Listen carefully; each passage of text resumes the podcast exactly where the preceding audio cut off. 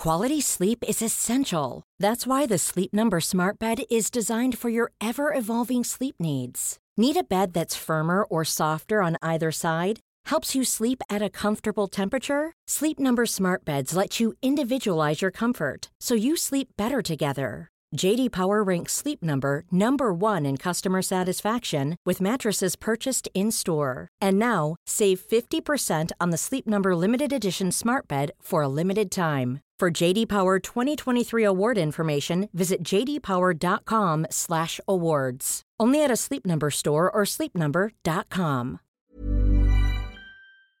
À l'Internet, aujourd'hui, je vais vous parler d'une histoire euh, canadienne, une disparition canadienne très mystérieuse.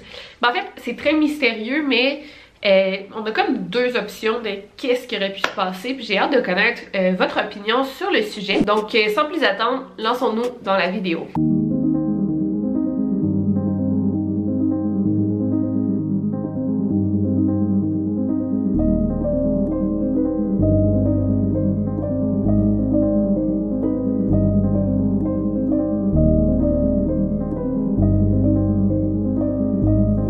Podcast Over and Out.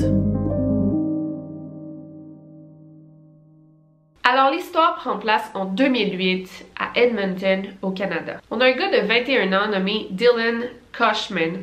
Euh, Dylan, c'est un gars super sportif. Euh, il joue au soccer et il fait beaucoup de bodybuilding. Il a habité toute sa vie en Saskatchewan, euh, mais là récemment il vient de déménager à Edmonton, qui est une pas pire grosse ville.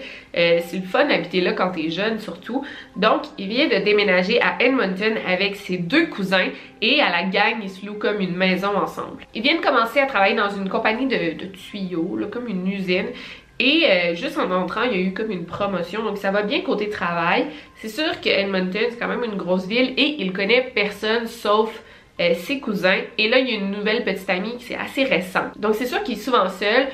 Il en profite pour aller au gym chaque jour, donc il est toujours au gym, au travail ou avec sa nouvelle petite amie. Dylan aimait vraiment sa nouvelle vie parce que c'est la première fois qu'il vivait en dehors de chez lui. Il est dans une nouvelle ville, le fun, il habite avec ses cousins qui ont son âge. Écoute, il est heureux. Aussi, une nouvelle petite amie nommée Erin, euh, ça va vraiment bien avec elle. Euh, tout roule. Ils sont toujours ensemble, même que Erin est toujours, toujours chez Dylan. Au départ, ça allait. Mais avec le temps, euh, les cousins de Dylan étaient comme un petit peu fâchés que Erin soit toujours là et qu'elle ne paye pas l'eau, l'électricité. Bon. Honnêtement, c'est le genre de problème que tu as toujours en habitant en colocation.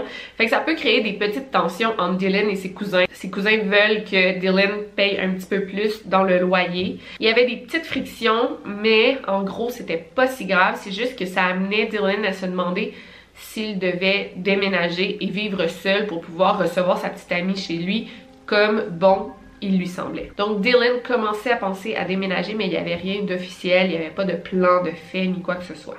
Donc l'histoire commence le 11 octobre 2008 chez Dylan et ses cousins, ils font une fête. Euh, c'est le week-end de l'Action de grâce, donc c'est un long week-end et ils font une fête ensemble. Apparemment, il y aurait eu une dispute qui aurait éclaté entre Colin, le cousin de Dylan, et Dylan parce que Colin aurait dit à Dylan genre fais tes valises et va-t'en. Et là, Dylan aurait comme poussé son cousin, son cousin aurait répliqué et il y aurait eu une bagarre entre les deux. Et à un moment, Colin aurait tellement poussé Dylan fort que Dylan se serait comme euh, cogné contre le four dans la cuisine. Ce qui a quand même calmé les choses parce que là, ils ont, tu sais, en poussant quelqu'un, là, ils se cognent, là, tu fais, ok, je m'excuse, c'était peut-être pas, je voulais pas te faire mal à ce point-là. Mais là, Dylan était insulté, il était fâché, donc il a préféré quitter la maison. Il a pas fait ses valises, rien de ça, il est juste sorti de chez lui en t-shirt et en jeans. Et il est parti Il faut se rappeler qu'en t-shirt au mois d'octobre au Canada, c'est assez froid. On est dans les 0 à 15 degrés Celsius, 20 si on a de la chance. Mais euh, non, une soirée d'octobre, de l'Action grâce, c'est très froid. Donc, Dylan n'allait pas survivre très longtemps à l'extérieur. La bataille entre les deux hommes était tellement forte que même un voisin qui a entendu genre quelque chose qui se passait et il a appelé la police pour se plaindre du bruit, pour dire je suis inquiet, il y a deux, deux hommes en dehors de chez moi qui se bagarrent. Edmonton Police Service. Hello? Hello? Um, I was calling with a public disturbance. It's 4 o'clock in the morning and there's a bunch of guys complaining. Okay. And you don't know if there's any weapons involved? I have no idea what these guys. They're going crazy. They're just crazy. Okay. Knowing each other going nuts. How old are they? 25, 30, I don't know. Okay, I'll put a call in. La police n'est seulement arrivée que plusieurs heures plus tard. Donc, ils sont pas allés sur le moment, ils sont allés quelques heures plus tard. Et euh, il était comme déjà trop tard, ils ont cogné à la porte euh, de la maison de Dylan et ses cousins. Il y a personne qui a répondu, peut-être qu'il était endormi, on sait pas. Donc ils ont cogné à la porte, pas de réponse. La police est repartie. La petite amie de Dylan, elle, Erin, avait parlé avec Dylan plus tôt dans la soirée et les deux s'étaient entendus qu'ils allaient se rejoindre après leur fête respective. Donc Erin était sortie avec des amis, Dylan y avait son party chez lui et il s'était dit donc à 2-3 heures du matin, Erin, quand tu auras terminé euh, ta soirée entre amis, tu viendras dormir à la maison. C'était même entendu que Dylan allait laisser la porte euh, déverrouillée. Donc Erin, quand elle a terminé sa soirée à 3 heures du matin, elle a appelé Dylan deux, trois fois pour, pour voir si le plan fonctionnait toujours, mais elle n'a pas eu de réponse. Vraiment bizarre aussi, vers ces heures-là, là, vers 2-3 heures du matin, il y a Dylan qui a texté son frère et il a écrit What's your number? Like, I think our last exchange was something like I said I might come there because I was out with my friends. I said I might come there, leave the door unlocked, and he said okay. And then it was close to 3:30 when I called a couple times, and it just rang and went to voicemail. So I just assumed he had gone to sleep. About that same time, Dylan also messaged his brother Derek, sounding desperate. So he wrote to me on MS Messenger. And he said, uh, What's your number? Là, moi, je me demande What's your number? Est-ce que c'est phone number ou son adresse de maison? Mais est-ce que son frère habite à Edmonton? Non. Donc, on comprend pas vraiment pourquoi il a texté ça à son frère. Mais après, on n'a plus une nouvelle, ni Erin, ni son frère, ni qui que ce soit a eu des nouvelles de Dylan Cushman après ce dernier texto. Donc ça, c'était vendredi. Rendu samedi, Erin n'avait toujours pas de nouvelles de Dylan, donc elle commençait un peu à s'inquiéter. Elle a appelé ses cousins, les cousins de Dylan, pas de nouvelles. Elle a appelé quelques hôpitaux du coin. Elle se disait peut-être que Dylan s'est blessé et dans un hôpital en ce moment, il peut pas me contacter. Personne n'avait d'homme du nom de Dylan d'hospitaliser. Elle a même appelé des stations de police du coin en se disant peut-être qu'il été arrêté. Mais non, pas de Dylan à l'horizon. Donc ça c'était vendredi, samedi, dimanche, lundi c'était congé. Donc comme je vous dis, c'était un long week-end. Quand mardi, Dylan n'est pas rentré travailler, là Erin, elle a tout de suite su qu'il y avait de quoi qui clochait. Elle a appelé le frère de Dylan pour lui dire écoute, j'ai pas de nouvelles depuis vendredi soir, qu'est-ce qui se passe? Les deux ont tout de suite su qu'il y avait de quoi pas normal, mais ils ont décidé d'attendre une journée de plus pour en parler à la mère de Dylan. Donc c'est mercredi que la mère de Dylan a été avisée de la disparition de son fils et elle, tout de suite, elle a décidé d'appeler la police. Évidemment, comme la mère de Dylan appelait de la Saskatchewan et elle contactait la police d'Edmonton, euh, elle ne pouvait pas faire un, rapport de disparition. Euh, il aurait fallu qu'elle soit d'Edmonton elle-même. Donc, ce qu'elle a fait, c'est qu'elle a appelé Colin, le cousin de euh, Dylan. Elle a dit Écoute, je peux pas reporter ton cousin disparu. Est-ce que tu peux le faire toi, vu que tu es de Edmonton? Et regarde, je prends le premier avion. Euh, Quality sleep is essential. That's why the Sleep Number Smart Bed is designed for your ever evolving sleep needs. Need a bed that's firmer or softer on either side? Helps you sleep at a comfortable temperature? Sleep Number Smart Beds let you individualize your comfort so you sleep better together. JD Power ranks Sleep Number number 1 in customer satisfaction with mattresses purchased in-store. And now, save 50% on the Sleep Number limited edition Smart Bed for a limited time. For JD Power 2023 award information, visit jdpower.com/awards. Only at a Sleep Number store or sleepnumber.com. euh, puis je m'en viens. Le cousin de Dylan a accepté. Il a dit oui, il n'y a pas de problème, j'appelle tout de suite, mais il n'a jamais appelé. Ça, c'est vraiment bizarre. Euh, Est-ce qu'il pensait que c'était pas si grave? Mais pourquoi il n'a pas appelé si sa tante lui demandait de le faire? Et si ton cousin n'a pas été vu depuis une semaine, hey, genre, prends ça au sérieux. Et il n'a pas appelé la police d'Edmonton. Entre-temps, la mère de Dylan était en route pour Edmonton. Et là, sur place, c'est là que les vraies recherches ont commencé. Mais là, ça faisait déjà une semaine qu'on n'avait pas de nouvelles de Dylan, ce qui est énorme dans une histoire de disparition qui est disparu dans la nuit de vendredi à samedi. Et là, on est rendu mercredi, jeudi pour commencer les recherches. Il y a énormément d'indices qui se sont perdus. Donc tout de suite à son arrivée, les recherches ont commencé. Il y a beaucoup, beaucoup de volontaires qui ont aidé. C'était super apprécié. Tu sais, toute la communauté ont aidé dans les battus et euh, tout le monde était vraiment impliqué. On a trouvé un indice intéressant, soit le portefeuille de Dylan qui était sur euh, le terrain d'une maison voisine. Et là, on a retrouvé à l'intérieur du portefeuille ses cartes, ses pièces d'identité et de l'argent. Donc, euh, bon, c'est intéressant comme découverte, mais ça voulait dire que Dylan n'avait pas d'argent sur lui. On a aussi vérifié et son téléphone n'avait pas été utilisé depuis la journée de sa disparition. Donc, c'est des indices intéressants, oui, mais ça nous mène à rien et son téléphone n'a pas été retrouvé non plus. Donc, la première hypothèse probable, c'est que euh, Dylan soit mort d'hypothermie. Écoutez, il était 3 heures du matin, il était en état d'ébriété. Donc, il y avait beaucoup d'alcool dans son sang. Il est sorti en t-shirt en plein mois d'octobre, sans gants, sans tuque, sans bottes. C'est très possible qu'il soit mort d'hypothermie. Peut-être qu'il était fatigué, il s'est couché dans la neige et il est mort.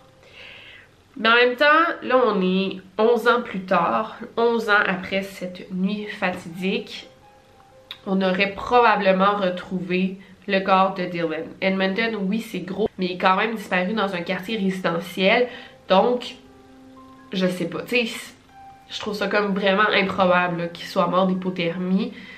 Tu sais, il était pas au milieu de la forêt, il était pas perdu, il était pas loin de chez lui. Enfin, à mon sens, à moi, ça n'a pas beaucoup de logique. Et ça, les policiers le savent aussi. On a commencé à se poser des questions sur Colin, euh, le cousin de Dylan, parce que c'est surtout à cause de lui que Dylan est parti en premier lieu. C'est l'une des dernières personnes à avoir vu Dylan vivant. Et la dernière fois qu'ils se sont vus, ils se sont battus. Et aussi, ce qu'on trouve louche, c'est que quand la mère de Dylan a appelé Colin pour lui demander de faire le rapport de disparition, il l'a pas fait. A un autre truc étrange, c'est que durant les recherches, euh, les battus, pas une fois, il a aidé aux recherches. En fait, la journée officielle des recherches, il a préféré aller faire du parachute au lieu d'aider sa famille à retrouver son cousin, son ami, son colocataire. Donc, il y avait plein d'inconnus qui aidaient aux fouilles, mais pas Colin. Fait que, est-ce qu'il y a quelque chose à se reprocher? Est-ce qu'il y a quelque chose à cacher? Pourquoi il veut pas s'impliquer pour retrouver son cousin? Fait que là, la question est, et si Dylan a été tué par son cousin.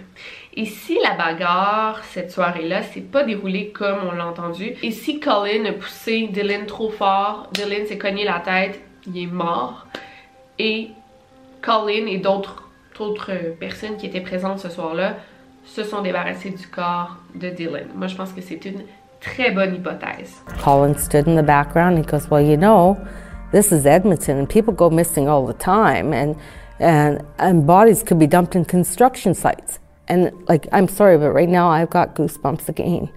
And I'm thinking, we all, even the police officer, we turned and we looked at Colin like, because like I said, at that point we were hoping and still believing we were going to find him alive. And I'm thinking, if you're even thinking that way, how could you have not gotten Et apparemment, la soirée du 11 octobre, il y a un autre voisin qui aurait vu plusieurs hommes en train de battre une personne. Et c'est un voisin de, Dylan et ses cousins, là. il aurait vu ça, il aurait même appelé le 911 euh, pour dénoncer euh, la scène qu'il voyait. Donc on est vraiment loin de la version de Colin que Dylan et lui se sont battus ensemble, mais là on parle de plusieurs garçons qui s'en prennent à Dylan. Qui dit vrai, on ne sait pas. Et aussi, euh, la mère de Dylan, quand elle est allée faire des bagages de son fils, ou bon, est allée chez son fils, et elle aurait trouvé plusieurs essuie-tout, des Scott Towels imbibés de sang. Bon, ça peut être plusieurs choses différentes, mais elle se rappelle d'avoir vu ça. Là, euh, quand on en a parlé, et quand on parlait d'un meurtre, là, bien sûr, les Scott Towels n'y étaient plus. Mais bon, fait que ça, reste une hypothèse. Donc c'est une histoire super étrange, mais quand on interviewe les parents de Dylan, le frère de Dylan, sa soeur, il n'y a aucun des membres de la famille qui pense que Colin est impliqué euh, dans la disparition de Dylan. Moi, j'ai l'impression que oui, là, honnêtement, mais bon, écoutez, je suis qui pour en parler? Aussi, j'ai pensé à ça, tu sais, quand Dylan s'est cogné sur le four, je me disais, peut-être qu'il s'est cogné la tête, qu'il est en commotion cérébrale et il s'est perdu dans la forêt. Peut-être qu'il est allé dans une forêt avoisinante et c'est là qu'il est mort, il serait mort d'hypothermie à cet endroit. Mais les policiers, eux, commencent à penser que Dylan aurait pu être victime d'un homicide et que Colin serait impliqué. Donc, on verra bien avec le temps. Écoutez, bon, Colin, oui, le fait qu'il soit pas impliqué dans les recherches, le fait qu'il appelle pas pour la disparition, ça peut vouloir dire qu'il y a quelque chose à cacher, mais ça peut aussi vouloir dire que c'est un gars super immature, parce que là, on est quand même dix ans plus tard. À l'époque, c'était un jeune homme, sorti de l'adolescence. Peut-être qu'il voyait pas la disparition de son cousin comme de quoi de super sérieux, super important. Est-ce que ça fait de lui un meurtrier? Pas vraiment. Mais bon, on peut se l'avouer, c'est un comportement louche. Donc voilà, aujourd'hui en 2019, la disparition de Dylan n'est plus considérée comme une disparition, mais plutôt un homicide. C'est le département des homicides qui est, en charge que ce dossier-là. Mais malheureusement, on n'a pas de nouveaux indices et on n'a pas de cadavre non plus, donc c'est assez difficile. Euh, voilà pour l'histoire de Dylan Cushman. C'était pas l'histoire la plus longue, mais elle est très intéressante et j'espère qu'on va avoir des réponses bientôt. Euh, ça me fait penser un peu à l'histoire de Lars Mittank que j'ai parlé genre au début de ma chaîne, ou même de Steven Kosher euh, que j'ai parlé aussi à Las Vegas et tout. c'est un peu dans le même style aussi. Je trouve que le profil des jeunes hommes ben physiquement, je trouve qu'ils se ressemblent les trois, là, je sais pas pour vous. Donc c'est tout pour aujourd'hui. Si vous avez aimé cette vidéo, laissez-moi un thumbs up et laissez-moi votre théorie dans les commentaires. C'est toujours un plaisir de vous lire, même si je réponds pas à tout le monde, c'est difficile de répondre, mais je vous lis tous sans exception. Donc encore une fois, un gros merci à Planet Hoster. Toutes les informations sont dans la barre de description. Et sinon, on se revoit très bientôt pour une nouvelle vidéo. D'ici là, n'oubliez pas de barrer vos portes. Over and out.